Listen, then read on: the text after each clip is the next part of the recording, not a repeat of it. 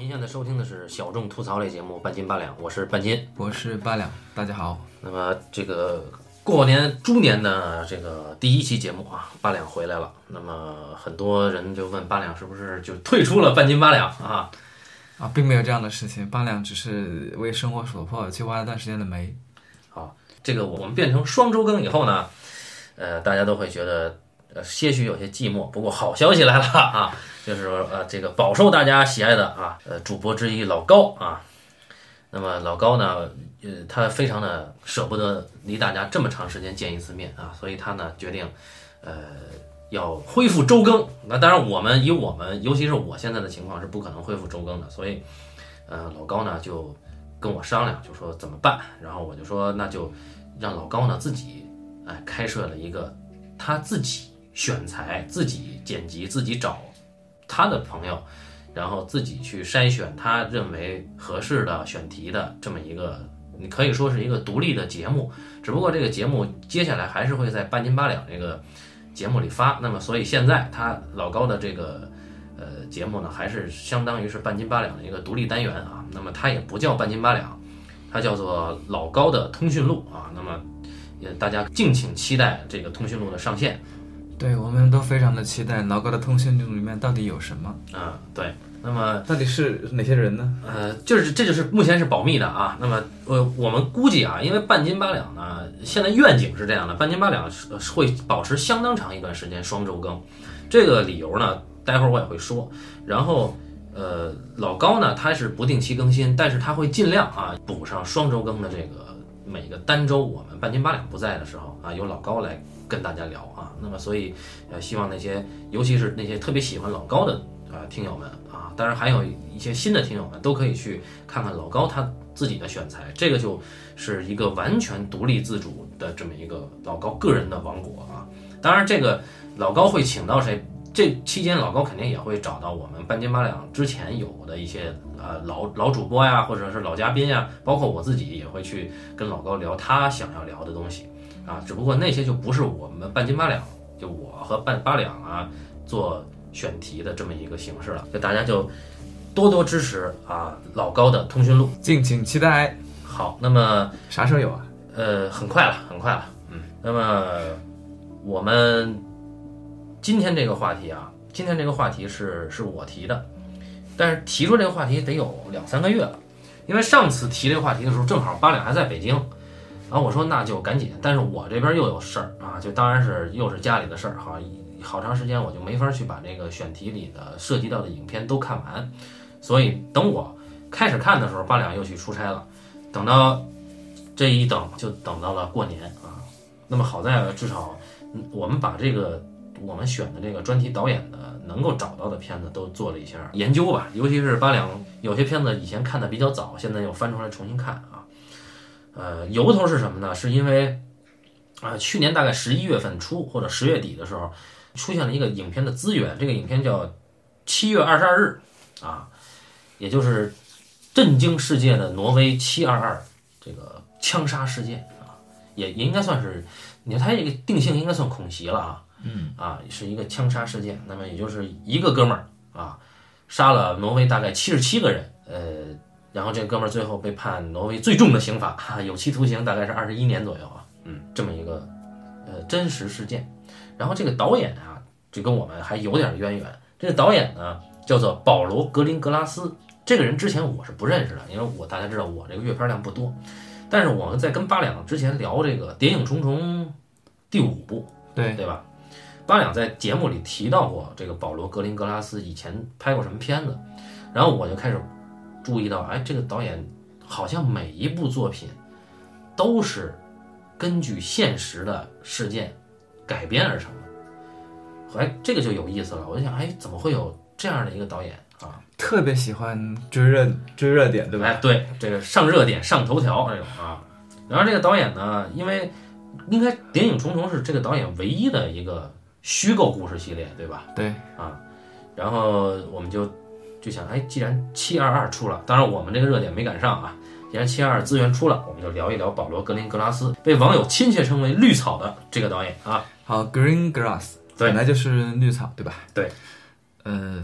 这个导演他其实是一个非常不知名的导演，但他的作品相当的有名哎，啊。为什么？因为大部分动作片影迷和普通影迷都会看过《谍影重重》系列。那《谍影重重》系列现在有五部啊，官方认证是有五部。那最好当然是前三部，前三部第一部是道格里曼对吧？狗哥，嗯，狗哥拍的第一部，然后这个绿草哥就拍了后面两部二和三。那六二和三是特别是第三部啊，是很罕见的那种拿过奥斯卡最佳剪辑，但是没有拿过奥斯卡最佳呃电影的影片，这个是很少见的，因为绝大部分的奥斯卡最佳电影都会拿到最佳剪辑。嗯，那就是这一部，包括呃后来大卫芬奇的社交网络和农夫女孩也是拿过剪辑，没拿过影片，就这种是很罕见的，就说明这个片子。呃，在当时是有很大的影响，或者在技法上，或者是在呃，就是很多就是在类型片上是有很大的影响的，所以呃，他在他的片子是很有名的，但这个人并不有名。嗯，那我也很惊讶，就是说之前因因为我是很早就看过这些片他的片子，所以我也以我一直以为他是很有名的导演，嗯，后来发现，哎，大家好像对他的作品更加熟，对这个人却并不怎么熟悉。然后，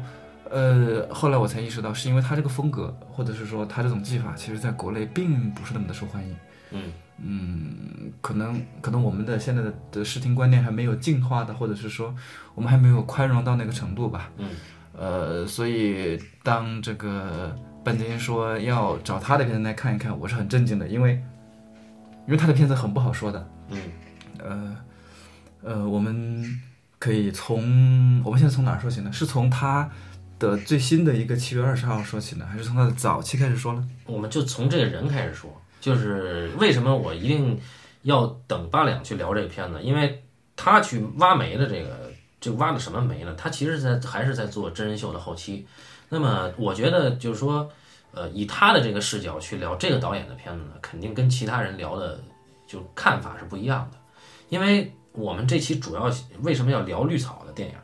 就是说他在我看来啊，绿草他是在做一种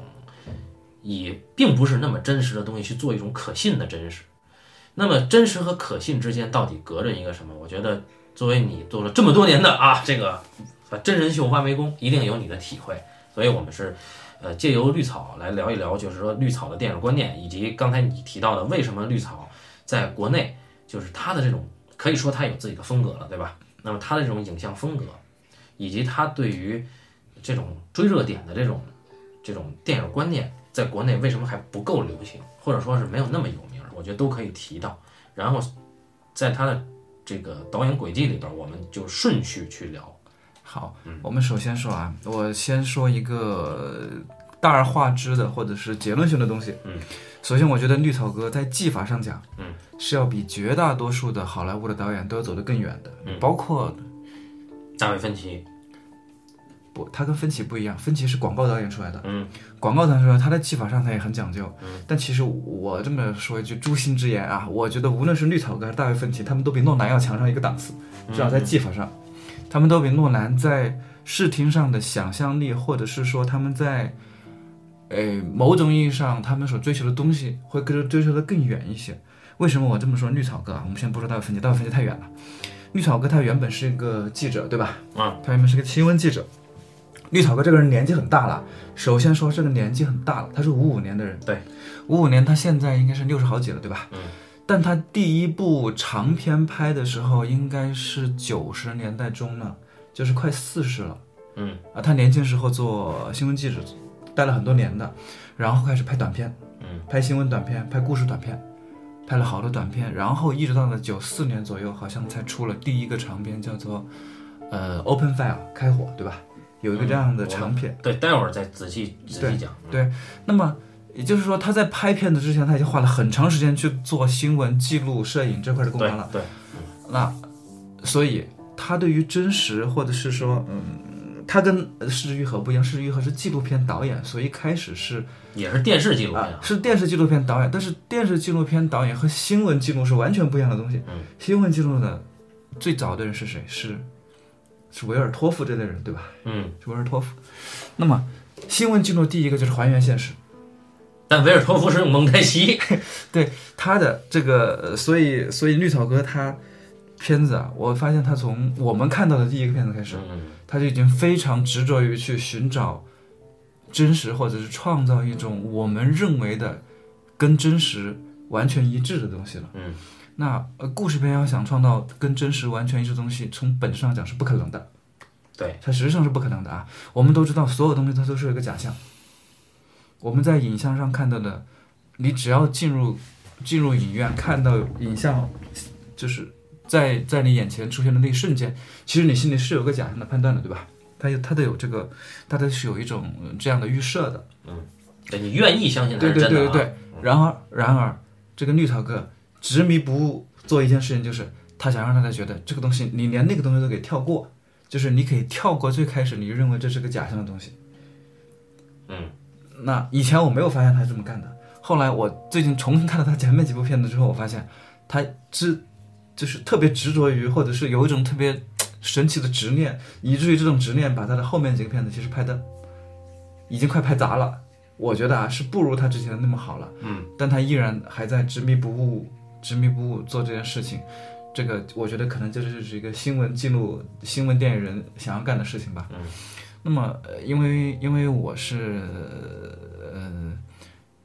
做了一段时间的，我我们的当然那不叫新闻啊，啊，哦，因为我们那是综艺。对对对对对对，首先我们那个叫综艺，真人综艺，所以我觉得你开始说一定要执迷，一定要执着于让我来，就是说，呃，通过我们所做的工作，然后对比他的，这个这个是很难的，我觉得，我觉得 这个很难讲到一块儿去，因为你知道我在看那些真人记录的，呃，真人秀，当然你有短是对的啊，就是。我们拍的剧情类的真人秀，因为它一般是预设了一个背景，然后让艺人自己去发挥。嗯，你可以认为那是真的，就是应激是对真的，你可以认为那些应激是真的，但它的预设是假的。啊，对，预设是假的。然后在现场没有指导、没有干扰的话，因为现场一个大概是，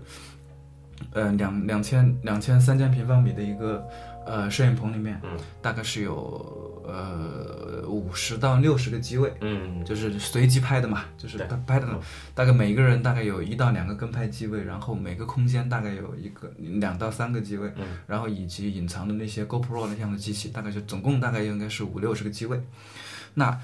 的的确确是现场临时抓取的，然后也是当时的应激的反应。然而，嗯然而真人秀的，我可以这么说，真人秀的一切都是假的，包括应激都可以是假的。应激怎么能是假的？应激可以是假的，因为你并不了解，你没有做过艺人，你不会明白艺人已经很清楚这一套东西了。啊艺人完全可以做出所有的假的应激反应，啊，所以素人真人秀是有一部分真的素人也有可以是假的，啊，他只需要做到说，我他只需要他的那个背景里面告诉他，你应该要做到多什么强烈的、什么强度的反应，只要有这个提示，他的所有的应激就可以是假的了，因为他的反应可能比他本人的应激要更加的夸张一些，或者是更加的有所收敛。那才不算应激，就是每一个应激都有提示。不是应激有提示，而是在你之前的预设里面已经有预设了，也就是他这个预设已经改变你这个人。嗯你所有的真人秀或者所有的综艺里面，关于一个艺人也好，关于一个素人也好，他都是有标签，都是贴了标签的，都是有定位的，嗯，就是人设是吧？他都有人设。因为有了人设，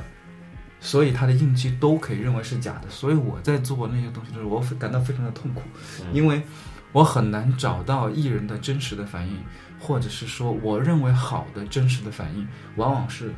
成片当中不能要的，因为它反映了一个人或者那个艺人他作为一个人的真实的一面。我认为那是有魅力的时候，往往是节目不能要的时候。嗯就是真正节目不能要的时候，因为它违背了这个人的人设，或者是说，啊、他违背了这个节目本身所期待看到他的反应，嗯所以反而是不能要的。嗯，当然，所以我就觉得，我所以我可以首先说，我做的事情一文不值，没有任何可以跟绿草哥相提并论的地方，所以你想错了。好，但是感谢大家收听但是啊，但是我刚刚说了有一点，嗯，在这里面是可以用的，就是我们我刚刚说每个人都有个人设，对吧？嗯在绿草哥的片子里面，虽然他说的很做的，就是说他希望做到一个新闻记录，但其实新闻记录里面他是不能说他有人设，因为实际上你每一个演员，当你进入这个角色之后，你就代表着某种人设，嗯，贴了某种标签，对吧？它是它是一样的道理。所以我认为这一点是可以一个很好的切入点，就是说在我们在讨论绿草哥的电影当中，我为什么会在看，呃，因为你看他的片子啊，他的片子很长一串啊，我为什么在看他最近几部的时候，我会觉得稍稍有一点，嗯，不如以前的呢？是正是因为我觉得他这个人设或者这种标签的东西，在他的在他的这个风格当中。嗯，不如以前的活跃了，或者是说不如以前暧昧了，现在有点贴死了，就是说，呃，有点僵化了。他的这几个人物，嗯，就是说人物越来越是一个人物了，对而不是人。对人物越来越是一个人物呢，越越来越有一点标签了，就是越来越僵化了，不如以前那样的让我觉得哦，原来是这样，或者是说这个人身上有更多的矛盾性和复杂性了，反而没有以前那样了，所以我会觉得哦，最近几个不如之前那样。但是我觉得这个，嗯，我们可以后面一步步说。好，那么就开始啊，就是刚才已经说了啊，保罗·格林格拉斯是一九五五年的，那么他呢，呃，是呃在剑桥的皇后学院主修英国语言文学专业啊，这很显赫了啊。这大家也知道，一般一个英国人。啊，就相当于我主修的是汉语言文学专业，那么毕业以后应该干嘛呢？应该去做记者，这个理所当然的，对吧？要么去做作家，还可以去孔子学院，去国外当老师。对对对对对，然然后呢？但是呢，他没有啊，他他没有自甘堕落，他一九八零年代呢去做了电视新闻编导。注意啊，电视新闻编导意味这活儿怎么跟我很像啊？哎，就是说，我们中国其实有一档节目叫做《法制进行时》，对不对？对，哎，那个里边，我有一个朋友就在那里做摄影的，就是他有点类似于这种，就是说你对于现场发生的一个真实事件是要进行抓拍和尽可能忠实完整的记录，然后回来以后，你要根据你的新闻理念或者说是一些某些啊意识形态或者你自己的意识形态去把它剪辑成为一个能够呃编码成为一个能够被大家广泛接受的这么一个故事啊，不管是新闻，它新闻依旧是故事啊，然后。这个就是他一九八零年代就去做电视新闻编导了。那注意，视之愈合做的是什么？是电视纪录片的导演，这是两回事啊。就比如说 Discovery 哈的某个编导，市之于很明显高端一截啊。呃，我也不这么认为啊。我们往后接着说啊。然后这个时候，保罗格林格拉斯他没有给他这个英国语言文学专业毕业的这个，呃，他他毕业的这个学校和专业丢人啊。他在供职期间啊，曾经。呃，共同撰写过一部炸裂的，在英国炸裂的畅销小说，叫做《Spy Catcher》啊，这个应该是没有译过来，译过来也是盗版书啊，叫做《抓间谍的人》。跟他合作写这部畅销小说的人是谁呢？是军情五处的科技长官啊。然后他们写完这本书以后，首相英当时的英国首相大家知道铁娘子啊，撒切尔夫人以泄密为由禁这本书。想进这本书，但是大家知道英国是一个出版自由的 国家啊，那么这个这个首相失败了，哎，他这么一一进，反而这个书火了，所以这个这个书啊，就是基本上在英国当时是形成了一个现象啊，叫 spy catcher。后来呢，呃，这个绿草哥啊就转向了故事片领域，但是注意他的故事片领域跟我们理解的故事片领域，这这里要引入一个概念，叫做非虚构。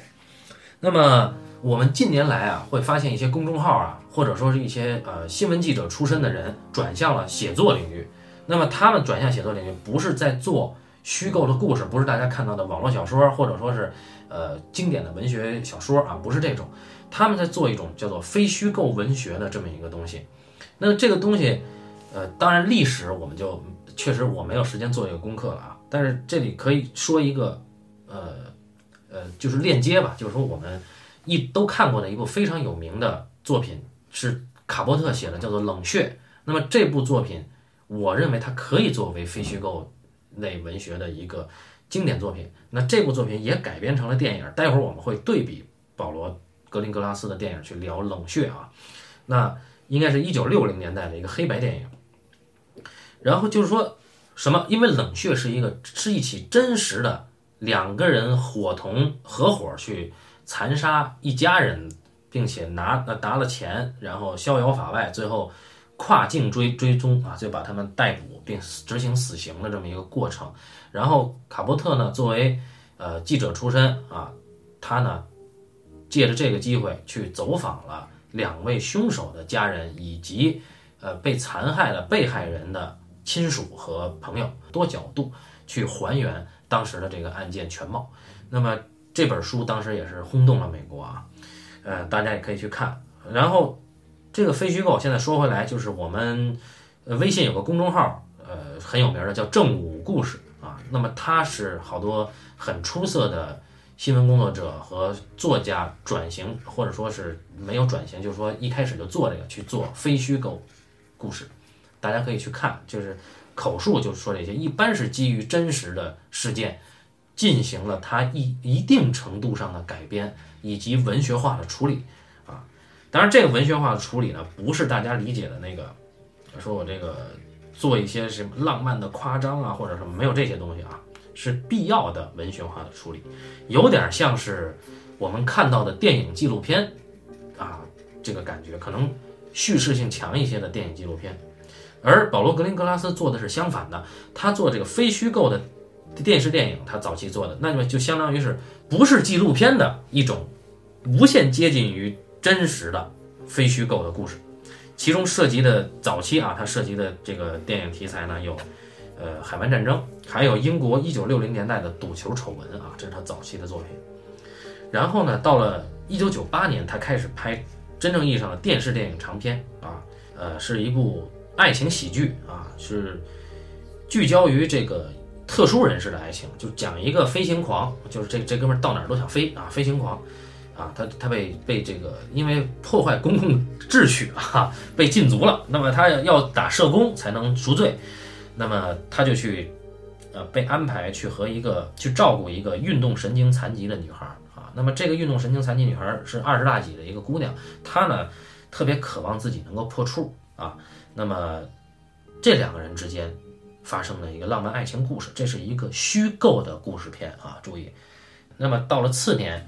一九九九年，他自编自导了一个电视电影啊，是根据一九九三年的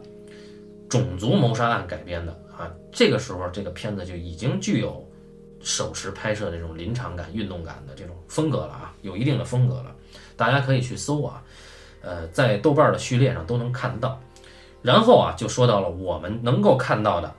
第一部。啊，就我们能够看到的他的作品序列里的第一部作品，就是二零零二年《血腥星期天》啊，这部作品，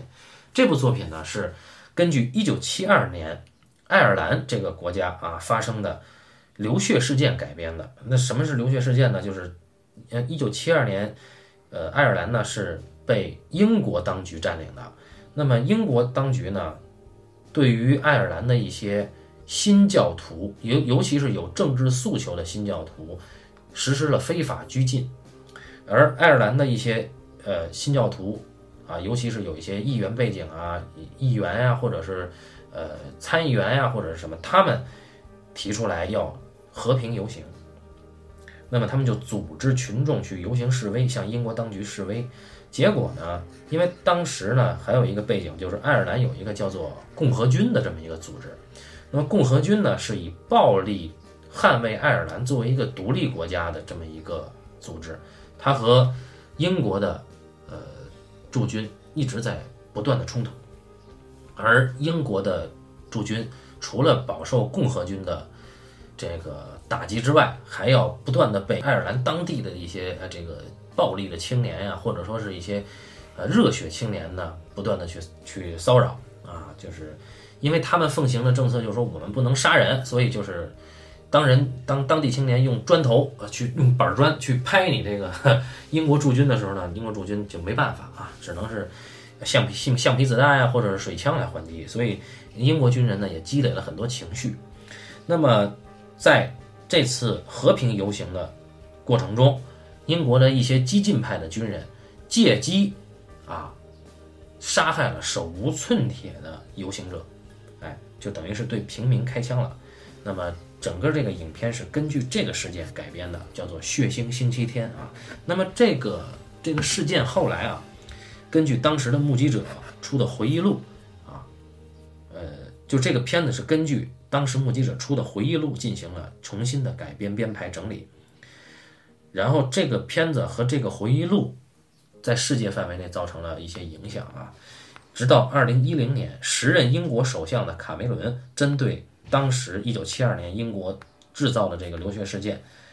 进行了历史性的道歉啊，这是第一部片子《血腥星期天》。那么我们就先从这个时间节点去聊一聊他的能够看到的第一部作品，而这个片子获得了这个应该是柏林电影节的金熊奖。他当时好像是用数字摄像机拍的，他好像是用数字拍的。他这个这个片子可以说是他，如果聊这个人的话，这个片子就是他的分水岭了。嗯，在那之前，他拍了各种各样的片子，他估计他也没想明白他怎么拍吧。嗯，就是呃呃，一个四十四十多岁，一个四十多岁，然后不停拍片的导演，然后尝试了好几个东西。他的那个九十年代拍的那么拍的一些纪录片，或者是说仿纪录片式的那种 呃真实电影，对吧？啊，对，对对对，改编电影，非虚构，非虚构电影，然后又拍了那个九四年我刚说的那个 Open File 啊，虽然我没看那个片子，但是我发现有一个有一个人的评价很有意思，说这玩意儿拍的更像弗雷德金那种 犯罪片就是驱魔人的。啊，对，拍的像弗雷德金那样的犯罪电影。然后他又说了，也拍了一个像你刚刚说那样非分之想那种喜剧浪漫的那种片子啊。叫做《非分之想》啊。对，他就他这可真是各种各样的尝试了一遍。对对对，各种各样尝试一遍之后呢，他九六年还拍过个片子，叫什么《逃跑的那一个人》，就是从从从开从 Open File 到逃跑的那一个人开始，他的这个手持人就越来越多了逃跑那个人也是真实事件啊，啊。对，然后到了非分之想，他就又不知怎么又拍了个喜剧。还是虚构的。对，然后到了劳伦斯被害案呢，又回到了这个路上来，估计也是生活所迫。嗯，估计是生活所迫拍了一个非分之想吧，然后，然后拍到最后，终于到了《血腥星期天》，因为《血腥星期天》拍的时候已经跟那个已经有三年了嘛，嗯，都跟他上个片子有三年了，然后他拍了这个《血腥星期天》，这个是个极大成长。为什么极大成长？这个片子就是那种你看了前面五分钟，三五分钟就知道，哎，这片子很厉害。这个片子啊，一开场就是新闻发布会，嗯，《血腥星期天》嘛，两个新闻发布会对啊，呃，这个呃，Bloody Sunday 是吧？嗯注意啊，大家不要下错啊。这个在网上你可以搜到另一个也叫 Bloody Sunday 的，就叫 Sunday Bloody Sunday 的电影。我一开始就下错了，那我一看，哎，我说这他妈不对吧？哎，看了一半放了，后来放弃了啊。对，这个《血腥星期天》它一开场就是两个发布会，嗯，一个是那个暴动的地点，也就是游行的主办方，伦啊、被大家呃称作伦敦德里的那个地区的议员 Cooper，这位库这位这位 Cooper 哥，嗯，是一个四十多岁的中年议员，新教徒，对新教徒，一开场就是他在跟到访的，他在开记者会，他在开记者见面会，跟他的同跟他的同伴们一起，他们有一个组织的伦敦德里自由民权组织吧，类似于一个这样的自由民权组织。然后他跟记者们说，这个他们需要民权，他们不能被拘禁在这个地方，所以他们决定在一月三十号那天进行一场和平的游行，嗯，就是走一走、散散步，然后最终到市议院、市议会。到市政厅，到市政厅见到市议会，表达一下我们想不被约束，你们不能，因为他们住在那个北爱尔兰，毕竟是一个和平的地点嘛，对不对？我们住在这个城里边儿，那你不能说用军队把我们关在这个城里边儿，对吧？这不合适，对吧？所以他觉得他很有道理，大家一听你就会觉得，哎，很有道理，对吧？对，就是然后宣布一下我们要游行宣布一下，我们要游行，因为三十号游行了。然后同一时间是陆军总长，这这个是大概是陆军总长还是一个什么将军反？正是个少将啊，反正是个将军嗯，将军福特将军在那儿，在另外一个地方也在开新闻发布会。他跟记者说：“他说不能挑衅我们的权威，你们已经在不停的在挑衅了，你们的你一定一不停在用武力挑衅，在搞分裂，这是不对的。任何人试图啊，游行都是不行的，对所有的未经我们允许的大规模集会都是违法的，所以不能游行。然后，所以你在前面两三分钟，你就它是反复的那个拼音点嘛，对不对？交织剪辑。那么在前面两三分钟，你就已经很清楚的看到了矛盾双方、对立双方是什么，以及大家的诉求，包括这个这跟宗教、地区，其实都已经全讲完了。嗯，两分钟讲完了。然后两个星两个发布会讲完，然后就出现了片名，就是《血腥星期天》。对，然后大概就知道了。然后一开场他讲完这个背景之后，你会发现他有几个地方很有意思。首先，他正片的切入点不是从这个库珀那这儿开始，对他不是在做人物啊，对，他不从库珀这儿开始，也不从那个将军呃开始嘛，它从另外一个小人物开始。哎，哎，从一个小伙子，有一个白尔男的小伙子，十六七岁，十七八岁吧，正在嘿咻，血气方刚。啊，正在跟他的女朋友一起帮他姐带娃，就是还嘿咻啊。哎，帮他姐带娃嘛。啊，然后这个小男孩，这个年轻小伙子血气方刚嘛，很有意思。然后送女朋友回家的，后来他送他女朋友回家的路回家，晚上送女朋友回家，我们就会发现整个地区、整个城市已经戒严了，外面这个宵禁有点像，呃，对对对，宵禁，然后外面有很多人在三三两两的在思考该怎么办，在在继续在相聚啊，在聊天啊，然后远处有英军啊、军队呀、然后而他们已经对这种紧张氛围已经习以为常了。然后他甚至说明天晚上六点钟我还要来这儿接你的，来车站接你，因为他这个女朋友住在另外一个地方，以后要是个天主教，是个天主教徒，而他自己是个新教徒。嗯。那么他要女孩要去天主教徒聚集的地方，嗯。然后男孩他自己家是在一个新教徒聚集的地方，聚集的地方。然后这个男孩，这个男孩呢，我们后面会发现这个男孩是一个很有用的男孩，虽然他其实什么都没干啊，什么都没干成，但是我们会发现，在男孩之后，后面才开始故事开始重新讲回到了这个我们一开始出现的 Cooper 和将军身上。嗯，那我发现将军啊，这个全跟全世界任何地方的陆军总长和将军都是一样的，他的作用就是到现场来督战，跟他手下的小弟说：“好，我顶你，接下来你一定要跟我把所有人给镇压住，我顶你。”但是他那个手下，我们一看，这个手下是一个，啊有点亲当地派，对吧？呃，他他肯定是在当地已经呃工作了挺长时间，对吧？啊，有情感，就是毕竟就就算他是呃来戒严的军队领袖，嗯他至少在这个当地已经戒严了一段时间了，所以他肯定是了解当地情况。嗯，不是你一个这个从伦敦飞过来的一个总长说我要镇压就能镇压得了的，对吧？你一个更熟悉现场嘛，肯定呃他也知道这个矛盾不是说你一个镇压就能解决的，所以这个手下其实有点犹豫，而且他这个手下的这个中校还是上校吧，跟当地的总警司总总警察的老大，嗯，叫做一个什么总警司之类的呃官员吧，关系还不错。嗯，这个总警司呢，因为你肯定是当地的警司嘛，嗯所以一个就更加亲当地一点。对，而他们就在想，怎样才能够和平的解决这个问题？哎，啊，一开始是这么想的。然后就到了另一个视角，另外，库珀哥呢？不不不，到了另一个视角，就是这个驻军啊，啊，英英国驻军啊，他当地本来就是普通的陆军去驻守，对，但是呢，这次为什么气氛有些紧张呢？因为这个爱尔兰人听说呀，英国派了著名的空降师红色贝雷帽过来了。那这就意味着什么呢？这应该是，呃，因为我不太了解这个军事啊，但是这个红色贝雷帽应该是一个狠角色啊，就是对。意味着啊，就比如说，因为啊，这个特种部队要专门对付你们的啊，对，就是他们派了一队猛人来了。哎，然后呢，这队猛人呢？其中有一个小伙儿，哎，是一个背着无线电的一个小伙儿，应该是一个红色贝雷帽里的一个普通的通讯兵，哎，他是一个视角，啊，那小伙儿呢，其实呢是一个和平主义者，小伙儿说啊，我们能不能他们这个凡是抗议的这些孩子，他们都是孩子，我们不能对他们开枪啊，那他就被他的这个同袍们鄙视，哎，大家就说你们反正到时候谁不开枪谁孙子，类似这种啊，就大家就是因为红色贝雷帽是火气很大的。嗯为什么火气很大呢？就像呃总长一开始在那个新闻发布会上说的，呃，最近的几个星期来已经连续发生了冲突啊，然后我们的军人不断的受伤，对，已经有几十名军人受了伤。嗯那呃，这个军队军人之间，特别是底层的这个军人之间，那那个兄弟情谊当然是很好的，对吧？那么当然是想，那我们的军人，我们的军中兄弟受了伤，我给他找补回来，对，肯定得找回来啊。所以，虽然这个当地的这个具体的这个军队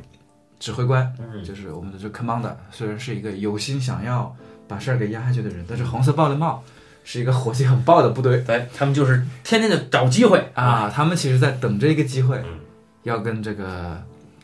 游行的，或者是说要镇压这个暴动的新教徒。当然了，他们也有他们的理由，因为我们很快就会知道理由是什么。而回到另外一边哎，这个游行部队呢也分两拨人，一波是我们的库宝哥，嗯，也就是议员哥。这位议员哥呢，他尊重的是甘地，哎，和马丁路德金老师，这两位老师，他觉得应该要走非暴力的行动路线。这个可以理解，因为他有真正的要他要表达他的政治诉求。对他认为和平是可以实现的，而且他认为，呃，他觉得还是有办法的，就是一个这样的人啊。他毕竟是个中年人呢，已经有四十多三三四十岁了吧，还是比较稳妥。总在试图沟通。对他是个温和派，嗯而在温而在这个当地呢，也有一股这个比较暴躁的团伙，嗯这就是爱尔兰共和军。嗯，爱尔兰共和军呢就觉得他们也是一心想着挑事儿，嗯，然后也就是双方都有一一个温和派和一个这个一个鹰派和一个鸽派，然后真正到了游行当天，哎，就有意思了啊。游行当天一开始的时候啊，游行还真是顺利进行的。这个，但是我们会发现，游行的时候有个很有意思的现象，就是首先，军队啊，军队这一方和游行这方，军队这方做了周密的计划，如何在哪个点 设定防线，对，如何包围游行部队，他们做的完全是把游行部队当成敌人，然后做了一个非常周密的计划，然后有非常完美的这个进攻和防御政策。那你会发现，他们讨论这个事情的时候，完全就跟在在那个巷战一样的，像是交战双方，对对吧？对，完全是把游行部队当敌人的。好，而游行部队这边，他们就觉得，哎，我就是游个行啊什么的，他们还在，哎呀，我六八年之后就没看到你游行了。哎，他们就是一些先要集会，对吧？先在那个那是一个废墟，对先在那儿集会，然后有这个按照既定路线去走。但是在出发之前，呃，Cooper 发现了有些不对。第一，他发现了自己这边儿这爱尔兰共和军又一次出现了，就是那几个人啊，这个这个影像上特别牛逼，给共和军处理就是就是在一辆破旧的小汽车里边儿坐了几个胖子啊，阴郁的打量着对面，然后就你感觉就这几个人他妈的一定是恐怖分子啊，然后这 Cooper 就觉得这事儿不祥，然后 Cooper 又进一步听说了对面就是啊英军派来了红色贝雷帽，而且呢，这个时候呢，就是 Cooper 发现啊，有不少的游行民众，尤其是一些青年人，就是刚才八两说的这个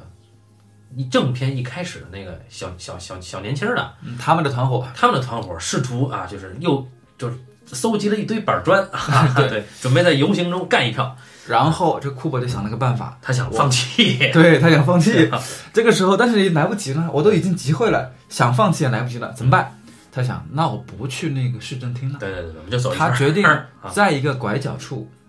在一个拐角处，然后在一条这个什么威廉街还是什么街吧，什么嘛我忘了名字了啊，在一个街道的拐角处，我往右拐。原本的计划应该是往左转去市政厅，嗯，我现在往右拐，我拐一个大圈儿，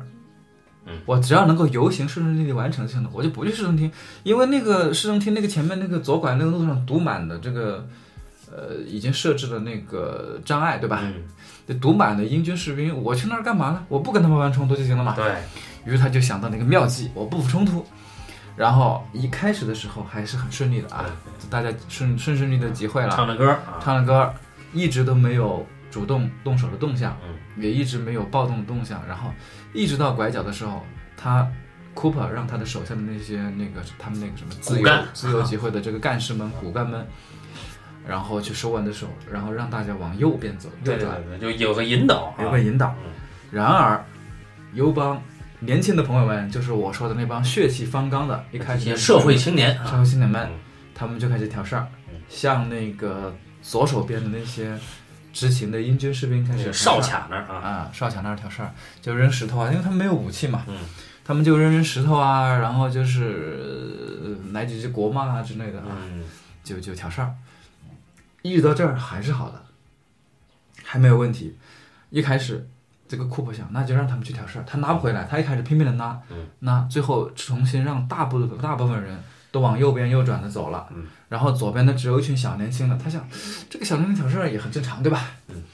就估计每次那些小年轻们都跟这些英军士兵挑事儿，所以就不管了，他就想，那那那我们在这边我们集稳就好了。他把大队人马右转之后，跟着他的大车，然后就去演讲去了，因为他管不上那帮人，对，管不上左边小伙，而这个矛盾就在这个时候，或者说冲突就在这个时候发生，但是冲突很有意思，我并没有看到冲突是怎么发生的。嗯，这里就有一个很有意思的，我估计他是为了嗯我们的绿草哥是为了就是比较真实，或者是比较没有偏颇的去反映当时吧。嗯，所以他并没有讲冲突的第一枪是怎么开的，因为他没有办法确认。嗯，所以就没有讲。他是如何讲呢？他讲的是从红色贝雷帽那个地方开始讲起对事情发生的。对，他是先讲红色贝雷帽原本的计划是想用装甲车撞开墙。嗯，然后直接撞开墙壁之后，从因为红色贝雷帽一直躲在一堵高墙之后，嗯，躲在街道附近的高墙之后，红色贝雷帽原本的计划是用装甲车撞开高墙，然后冲过去，逮捕这些激进分子。对，逮捕这些激进分子。但他们发现，哎，想歪了，这装甲车撞了高墙之后，前面有个沟，我过不去。嗯，我也不知道为什么军人会犯这样的错误，你到最后才发现过不去了，啊，然后他们只能爬墙过去，然后爬墙过去呢，就挨了板砖。爬墙过去之后，他们想，那爬墙过去，我只能先派观察员上去，对吧？因为墙上不可能挤那么多人，我就派派的人过去，他们下面等着。结果这个时候，他们听到了枪声，嗯，但是这个枪声真的没说是谁开的。对，完全没有说过是谁开的。嗯他们后面直到很后面的时候，我们才会有，我们才会从红色贝雷帽这一方，他们互相军方通报情报的时候说，他们的观察员开了五枪，嗯，但是始终没有说第一枪是谁开的，以及为什么开。哎，因为他是不知道的，因为绿草哥这一点他就，他完全就只能他只能忠实于现实，因为可能没有查出是谁开的，嗯就不能说。因为局势已经到了那个剑拔弩张，对你哪怕听见枪声，没有人倒下，都会双方都会激战了。而偏偏有人倒下了，倒下的是谁呢？是两个无辜的，或者我们在我们看来应该是无辜的民众啊，对，两个无辜的民众中的枪，嗯，所以这帮连就是离这些哨卡最近的这些比较暴躁的这些年轻人们，就第一时间去去去把这个人带走，对吧？因为他们发现的更快，因为他们离这些军队更近，嗯而远处集会的民众一开始还没有意识到什么情况，嗯然后等到贝雷帽出动了，嗯枪声又响起来了，远处的那些集会的民众们才意识到啊，第一真的开枪了，第二不是橡皮子弹，是真枪。哎，这个时候呢，贝雷帽那边呢就认定，就是说，呃，在激进青年的他们藏到了一个废弃大楼里，而这个废弃大楼里边是有有这个当地的武装，甚至是有人持枪开枪。对，其实那个时候还有一部分的年轻人还在路障那儿，嗯还还躲在路障后面，所以一开始的交火就是集中在两个地方，一个是那个路障那儿，另外一个是路障附近那栋大楼，嗯那栋那栋那栋大厦可能是一个居民大楼吧。然后这个贝雷帽就翻了墙，然后冲过去，朝着那个路障和呃大厦那边去开枪。对那当然了，确实我们看到，呃，这个绿草哥他在这一段给的给法还是非常的忠实的，就是现场有人开过枪的，他就给了。其中我们看到有一个民众，其实是爱尔兰共和军嘛，对，他的弟弟被枪杀了，嗯，然后他就去拿出了枪，回去回家拿了枪开了枪，这是唯一一个看到的民众当中持了枪反击的人，嗯，这是给了的。然后军队当中实际给的枪开了枪的人，他也会完整的给过了，每个人开了多少枪，他都给了，给的非常的清楚。那这里就很有意思，他处理的时候你很难看得到地理位置关系，除了第一次的时候你能看到路障、军人和大厦的关系，那么集会那帮人他怎么左的，怎么开枪那一段其实很难观察得到。嗯这对于观众来说，或者是拍拍动作片来说，这是这是很不很不友善的啊，对，就是很不友善的。无视你能不能看得对。他整个那一串啊，除了那一串游行队伍右转你能看得出来之外，嗯其实整个冲突那一块你是完全看不明白的。对你比如说他在路障那块儿跟那个废弃大楼之间到底有多远，我不知道。对你的位置关系、你的冲突以及你这个人和人，他完全不讲啊。嗯你特别是你你你那个路障和那边的冲突，你还能看得清楚，但是你从集会那一块儿，就是库珀哥、议员哥，他带着一群人如何去躲避，如何去那个的话，你其实很难看懂的。他当然，你第我后来在反复的看的时候，我能够明白他是小心翼翼的做了做了提示，嗯，但一般就是一个两个镜头一带而过，嗯，你不仔细，你你得盯着很死，或者是反复看，你才能知道他整个冲突。啊、中心在哪儿，然后危险在哪儿，你才能看得出。但是在现场你是看不到那些关系的，你是很不对于动作片来说是很不友善的。我们都知道动作片它一定会讲得很清楚这些关系、这些强弱、这些敌对，能让让你有更多的紧张感，对不对？嗯他都不讲，他就直接讲，直接贴得很紧，接得很紧去讲，就是直接就是讲人一个人一个人一个人一个人嗯去讲。很少有全景，很少有大全的。这么讲完之后，就到了冲突。它这个冲突其实是很快的啊，嗯冲突其实很快，整个冲突可能就二十来分钟就讲完了。嗯，然后呃，绝大部分时候他都用的都是这种抖的这个离谱的这种镜头，就是为了强调这种现实感，反复的那种摇镜头。嗯嗯，跟一个人，然后往第二个地方摇，跟一个人往第二个地方摇，然后跟着跟着，啊，镜头也很紧凑啊，都是呃呃特写或者是近景，嗯，大部分都是这样的镜头贴着的。当然了，我们会从片子的开始就会发现，啊、这哥们儿首先他其实很多时候虚的，他也不管，嗯很多虚的不管，很多时候从构图上讲，他可能只砍到了这个人的下半边脸，一开始就是个半边脸的特写，他也不管，他照给，嗯，你看不出来那人是谁，然后他很长，从头到尾他用的都是黑，是吧？嗯黑就是剑影，他好像没有别的剪辑手段了。就是接片手段，就是嗯。呃这互相切怎么弄，很简单，我就一黑黑了再起，黑了再起，你会经常发现黑了起还是原地，黑了起还在原地了，啥事没变，包括现场跳也是一样的，就是明明一个镜头可以讲完的，他突然切了一刀，对，一般黑了再起一个段落。对啊，他不管，他黑了再起之后，你发现库马哥躲在那个车后面躲子弹，黑了起他还在躲子弹，跟前面没有任何，就是你会发现好跟前面是一个时间，你没有感觉是什么？就是说感觉像什么？像我这个换了一个镜头，现场我这可能镜头脏了。啊，对，换一个镜头那种感觉。啊，然后包括那个就是，呃，刚刚说的那个，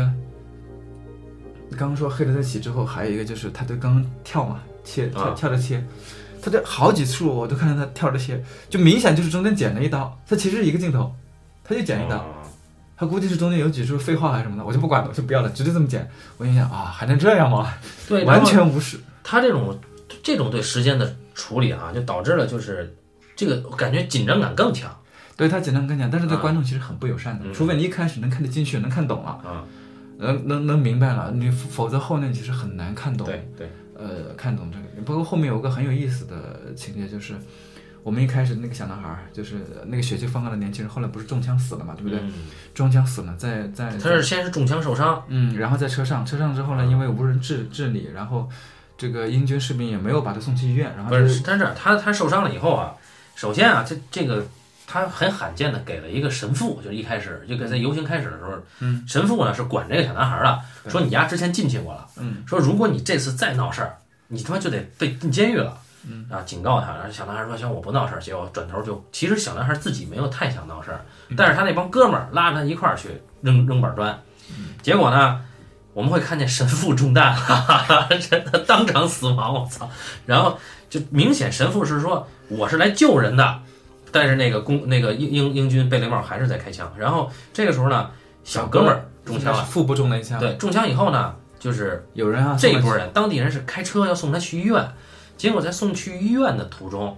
又遇到新闻发布会已经开了，就是当时那个福特将军已经被记者给围攻了，就说你们家到底干嘛了？福特将军说，反正我们做的没有无愧于什么什么，就作为军人的本职啊什么的一大堆的，然后然后说说这个，那记者问就是说，那你你说当地当地人先开枪有证据吗？你抓着人了吗？说我没有，但是肯定会抓到的。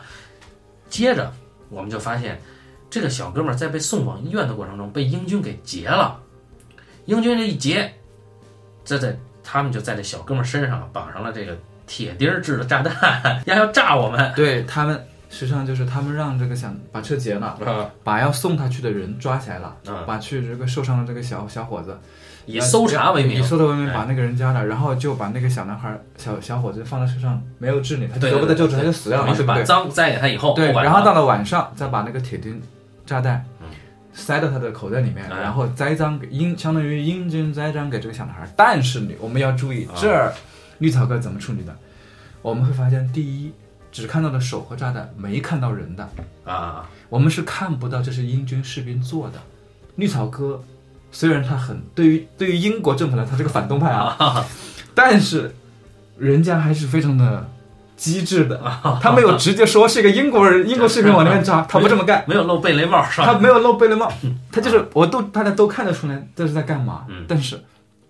我画面里面我不给到那是个贝雷帽，我看到一只手往那边扎，然后过了一会儿我给了个大全景，看到那辆车，然后远远听到一个声音说：“哎呀，这儿有炸弹，要去请什么防爆族的人来什么什么，对吧？”他就是这个锅我给你盖上了，但是你不能说我怎么样。我觉得这个太机智了，这样也行。然后哎在英国没有必要这么小心吧？啊，呃，这个这个，我觉得还有一种啊，啊就是我不知道零二年的时候，因为零二年离这个七二年这个事件有三十年，我不知道这个事件的解禁时间是不是三十年。嗯，如果你不是三十年，你这个事儿没有解禁，你一定要有证据。哦，对，一定要有证据。证据的意思，也就是说，如果如果这件事情当时已经有什么东西提出来呢，是这么回事儿，嗯你才能那么拍。如果当时还没有，只是某一个回忆录上或者这么写呢，你其实都是不能，因为你没有证据啊。嗯所以其实其实不敢这么干，他能干到这个证上，我觉得已经非常大胆了啊。就是说是这样，那这个这是这就是后来那个福特将军所谓的这个证据啊。当然后面我们他这个人就不再拍了，后边对对对，他讲到这结束了，啊整个这个说什么英军栽赃什么他都不讲了，对，讲就远景完了一黑。黑结束了。但是在这之前啊，在同步的他又捡到了军方，军方就刚才我说的那个通讯员小伙儿，但是作为贝雷帽的一员，他是跟着大家一起到了那个事发现场的，他亲眼看见是我们英军先开枪的，也亲眼看见是我们英军在屠杀手无寸铁的平民，而且他在现场他还懵逼的说：“我怎么什么都没看见呃，然后他在现场就说。说我们不能这么干，对吧？然后说，然后他的同袍就说，我们回去以后都他妈想好了怎么说啊，都想好了。然后他说我不说，好，你丫不说是吧？行。结果哎，我们会发现非常牛逼，就是军事法庭开始，军事法庭呢，就英国派了几个人开始审，就就是分头隔离审讯，啊、当时被就是在现场开枪的，以及看见别人开枪的人。最后一个审的是这个，就是作为视角之一的这个啊空降兵的通讯员，问他你看见怎么回事儿？嗯，他呢选择了官方说法，？”对他选择了跟他的那些同袍啊，同同伴一起撒谎，对，保持因为他正好撒了两个谎。第一，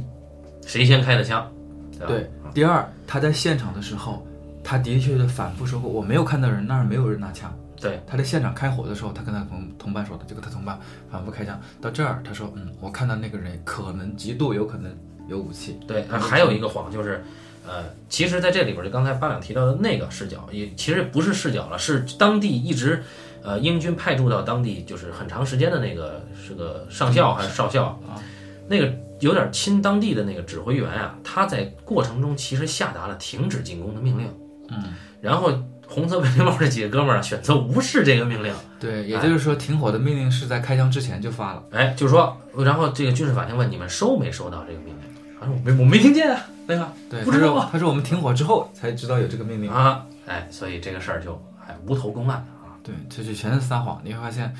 那么军方当然是各执一词啊，就是最后就是当然是军方和爱尔兰这个本地的这个会议员们各执一词，然后当然最后议员的说的话出了真，当天晚上啊，马上就有很多的小伙子们成为了爱尔兰共和军的议员。啊，对对对对，当时还派了入会仪式啊，对。对，然后这里边还有一些就是呃，应该是呃插入了，就刚才说的这个非虚构的东西啊，它会有一些呃作者认为有必要放进去充实，但是不做夸张的东西，比如说这个议员 Cooper 的感情生活。就这 Cooper 啊，他其实和当地的一个非常漂亮的女记者是个天主教徒，两个人是呃关系暧昧。然后呢，就是约会呢，Cooper 因为自己公务繁忙，爽约多次啊，这个女记者非常愤怒。然后两个人呢，因为各自的宗教理念不同，但是却有着相同的政治诉求，所以在游行过程中，这个女记者也参与了。但是在游行之前，Cooper 曾经想要这个取消这次游行的时候，他跟女记者单独有了一个空间独处。这两个人呢，还都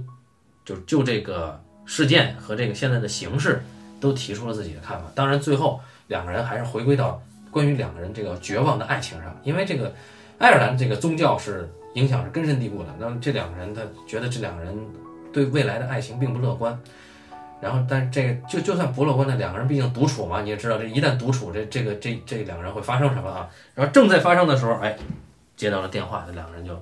哎，就各忙各的去了啊。那么这一段呢，是我相信是不太可能出现在回忆录或者是真实事件，我们不会去兼顾到他的东西。但是呢，包括这个，呃，包括那个之前影片正片开始那小伙子和他的女朋友帮他姐看孩子以及小伙子跟他姐夫之间的这些口角，哎，这些东西都侧面的加深了这个影片的可信性。注意，我说的是可信性，而不是真实性。因为真实性是什么？在我们看来，真实性就是发生了这个事件本身，但是他对于这个有承担视角功能的这些人物，做了一些更加人性化或者说是人物设定化的一些呃处理，会让你觉得这些人是活生生的有手有血有肉的处在生活的某种困境中的人，但是他又不做过激的。就说我这个人接下去他会有多强的戏剧戏剧冲突出现？没有，因为在他的电影里最强的戏剧冲突就是事件本身，人投入到事件本身就已经够了，这就是他的理念。所以在这个影片，当然他拿的柏林，我们也可以理解，在那个年代，柏林向来是给这种理念非常强的，尤其是政治理念很强的电影的啊。然后。也加上他的个人风格，以及他对这个事件的真实性和可信性这两者的处理。那我们看到这儿，就是我们刚刚说的这个这个片子啊，就是《血影星期天》。那我觉得是我近期看到的最棒的一个片子。嗯嗯，但它并不是一个可看性很好的片子，因为大部分人看片子还是倾向于说，哎，我得有个人物，得有个故事，对不对？也就是说，他对观众是有要求的啊。对观，他这个是不一样的。嗯。这个片子是它的集大成，是至少从呃，我觉得至少从三个方向呢是集大成的。第一个就是他想讲的东西，嗯，就它的题材，那真的基本上就是决定了他以后，我们会发现从那以后，他所想的所有的东西，嗯，都是从在这个片子都已经就是讲的非常明白了，就是他是一个有政治政治诉求的人，有历史观的人，对，有历史观的人。但是他的政治诉求和历史观呢，又和很多的导演那种不一样。嗯，我们后面会看到，就是他不是一个特别爱有评价的人。嗯，就是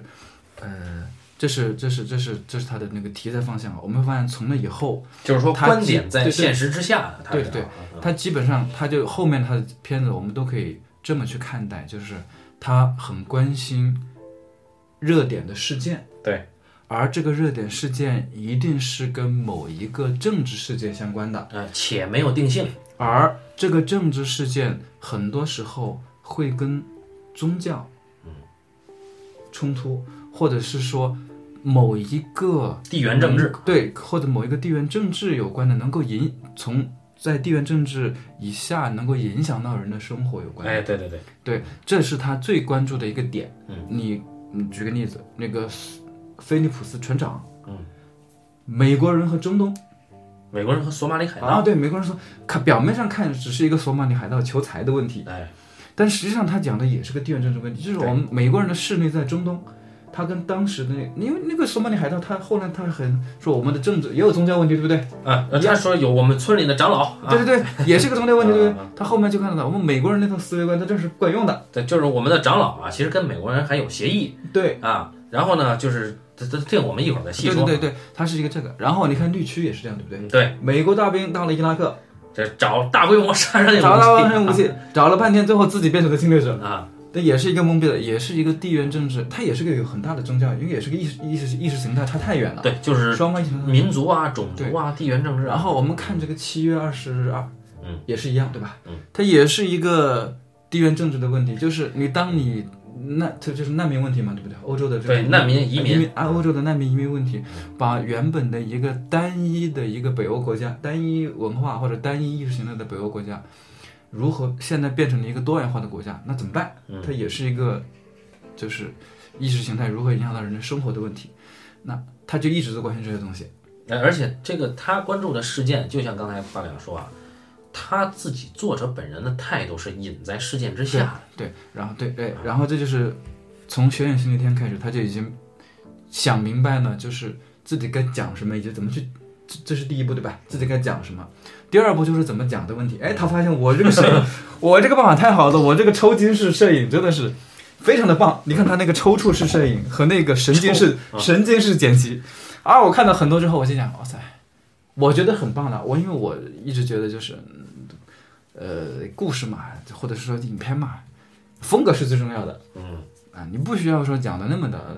那么的漂亮，或者那么的那个，这各有各的看法，对不对？你可能有的时候对于观众的亲和度会高一些，友善度会高一些，但风格很棒啊。但他就不管，你看他那个剪辑，我刚就跟我们刚刚说的，我切换就一就一招，我就是黑，就是剪影一黑结束，换再来，然后我这个剪切一就是中间砍一刀，然后不管了，就这么来吧。然后至于我拍构图什么的没关系，我只要当时我抖的厉害，现场的反应是我给演员的反应是正确的，嗯，然后我这个呃就算只砍到了半边脸，或者是砍到了这个构图不完整，没关系，嗯，然后这个呃虚了也没关系，但是啊，这些没关系之中，其实我觉得是藏了学问的。他这个很多镜头给的其实非常准，基本上没有废镜头。嗯，他是很很少有很少有废镜头。我印象特别深的就是，呃，几次那个六十五，就是红色贝雷帽他们的代号在指挥部代号是六十五嘛。嗯，几次六十五那个营地里边，反复六十五就很想出去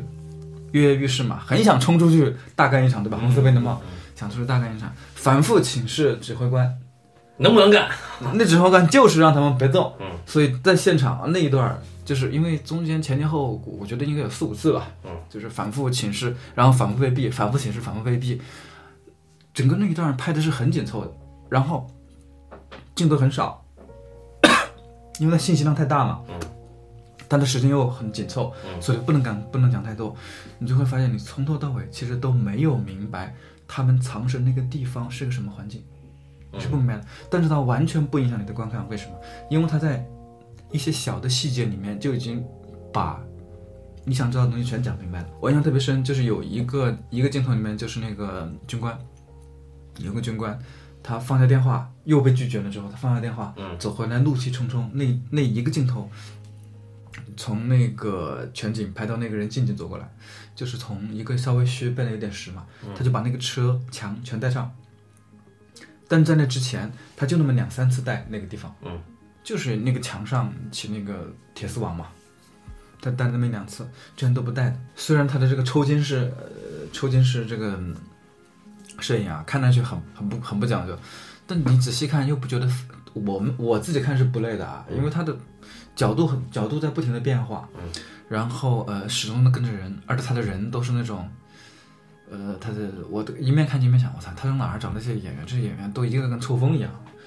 就是 就是完全是融入状态当中，对，就是好像完全不需要演一样。然后后来我就去查，哦，原来他说他找的所有的军人都是真正的退役军人演的。他找到了这个技法，对吧？题材技法，还有一个就是，我觉得他把另外一个东西也想好了，就是他的讲述方式的问题。同样是讲一个。因为我们知道他肯定是关注爱尔兰这个事件嘛，嗯，同样是关注这个事件，有很多人讲过这个故事，对吧？嗯，就是，当然可能，可能不是这一个故事啊。我印象当中，首先是说这个东，说这个事件肯定是有其他方式也拍过，嗯，那包括爱尔兰共和军，它里面是人物小于事件，对吧？对，嗯，在这一点上，我是觉得，虽然这个故事，我是。存疑的啊，但是它后面一直都是这么讲的。对，对，是，比如说那个，这也是这也是为什么我们就是我现现在就说回来啊，说回到这个，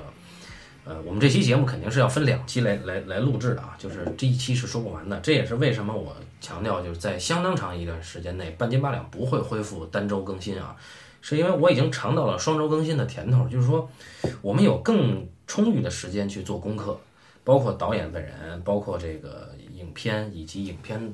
之外的影片，像我们早期录节目比较匆忙，比较仓促。我我个人也是有很多，就是有些影片可能甚至没来得及看就上了。这就是说，我们有我们会尽可能的尽自己的力量吧，呃，去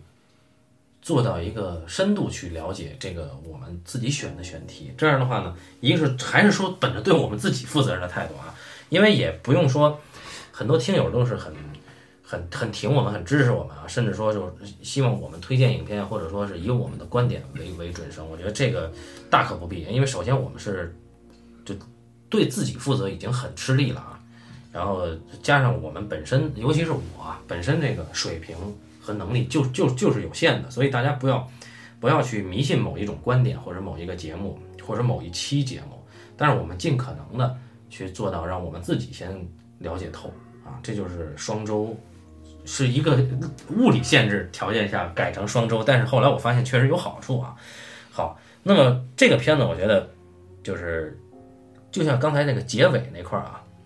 就我刚才刚说完，他其实给了几个人物，但这几个人物呢，并没有着力去渲染它，就是说这几个人物轮廓已经在这儿了，甚至说你可以看到这个人物的行为是在这个事件之下的应激行为啊，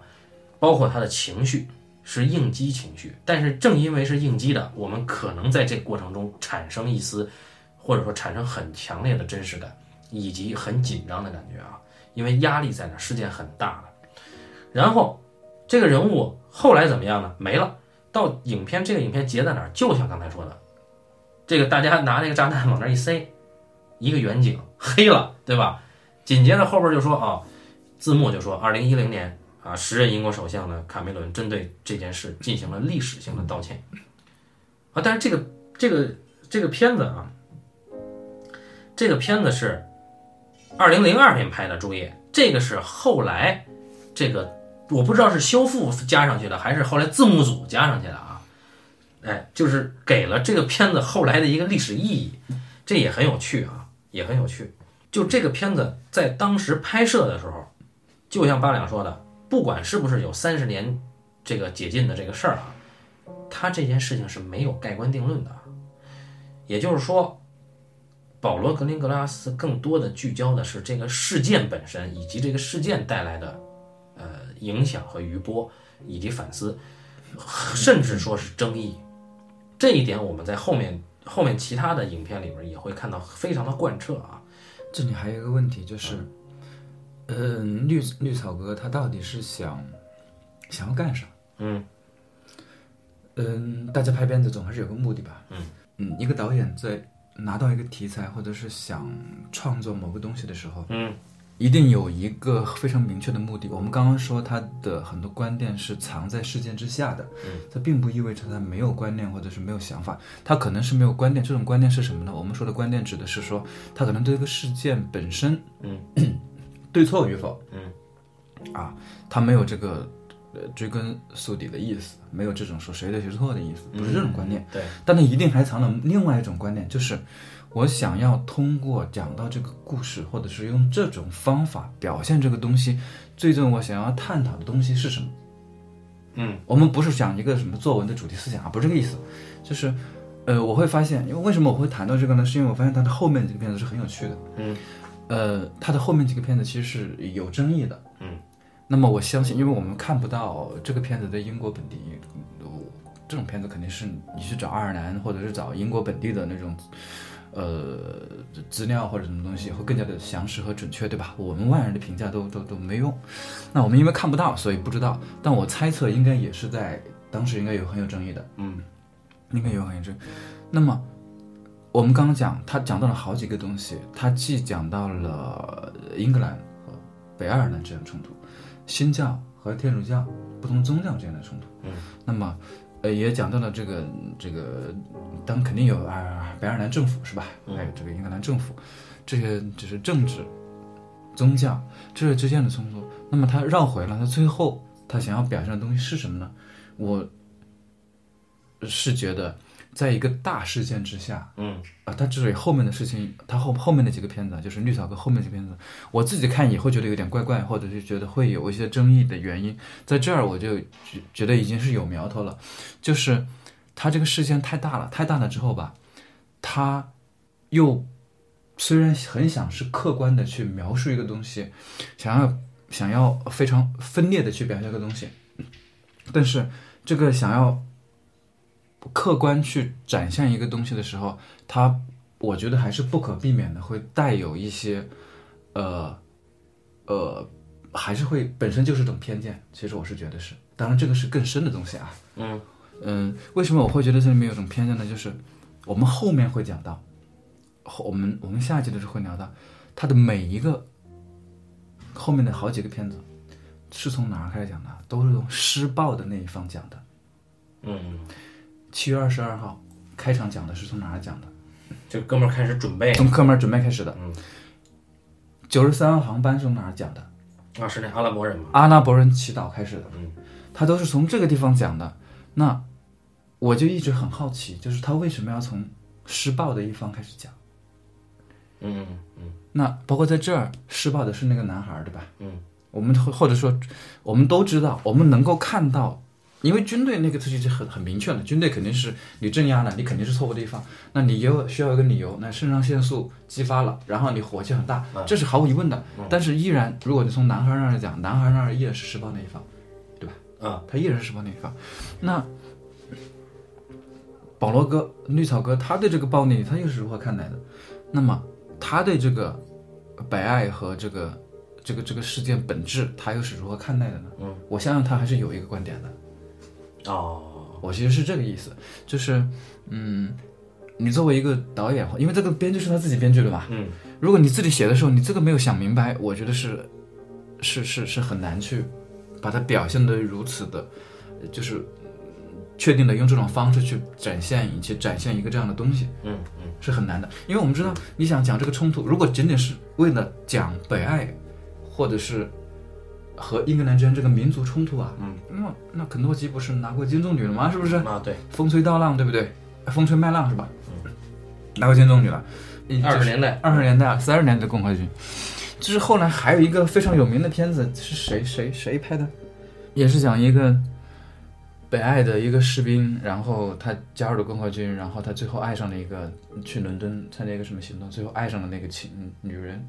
结果发现爱上的是一个同性恋是哭泣游戏是吧？啊，哭泣的游戏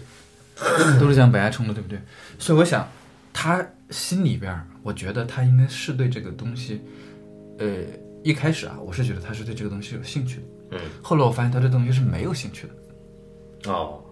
就是他其实对这个冲突、这个民族这东西，我感觉他是没有兴趣的。嗯所以这是 我知道这么说，听众朋友们肯定想打死我啊。但这就是我看他的片子的时候，我觉得最矛盾的一点，嗯正是他好像是在很关注这个世界。嗯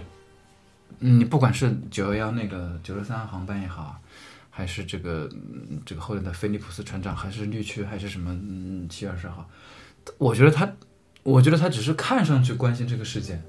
我明白你的意思。嗯，你其实其实我觉得这么说吧，就是可能啊，我理解你你想说的是，他作为作者，他真正关心的那个，或者说他自己想要说的那个观点，他比这个事件本身还大。啊，对，就是他在说这个，就这可能有一点虚无主义的感觉啊，可能有一点，因为我们看所有的片子，就是他所有的这种取材于这种非就真实事事件的这种非虚构电影，它的结尾都会很丧，对不对？对，都会很丧啊。然后我是觉得有一点虚无感的，就是说，当然他我不能由此就断语说他是个历史虚无主义者，但是他想说的这个人性的这个东西啊。人性的那个真实或者人性的那个随机性，要比这个事件本身是可能是就是这么说，事件是它一个载体而已。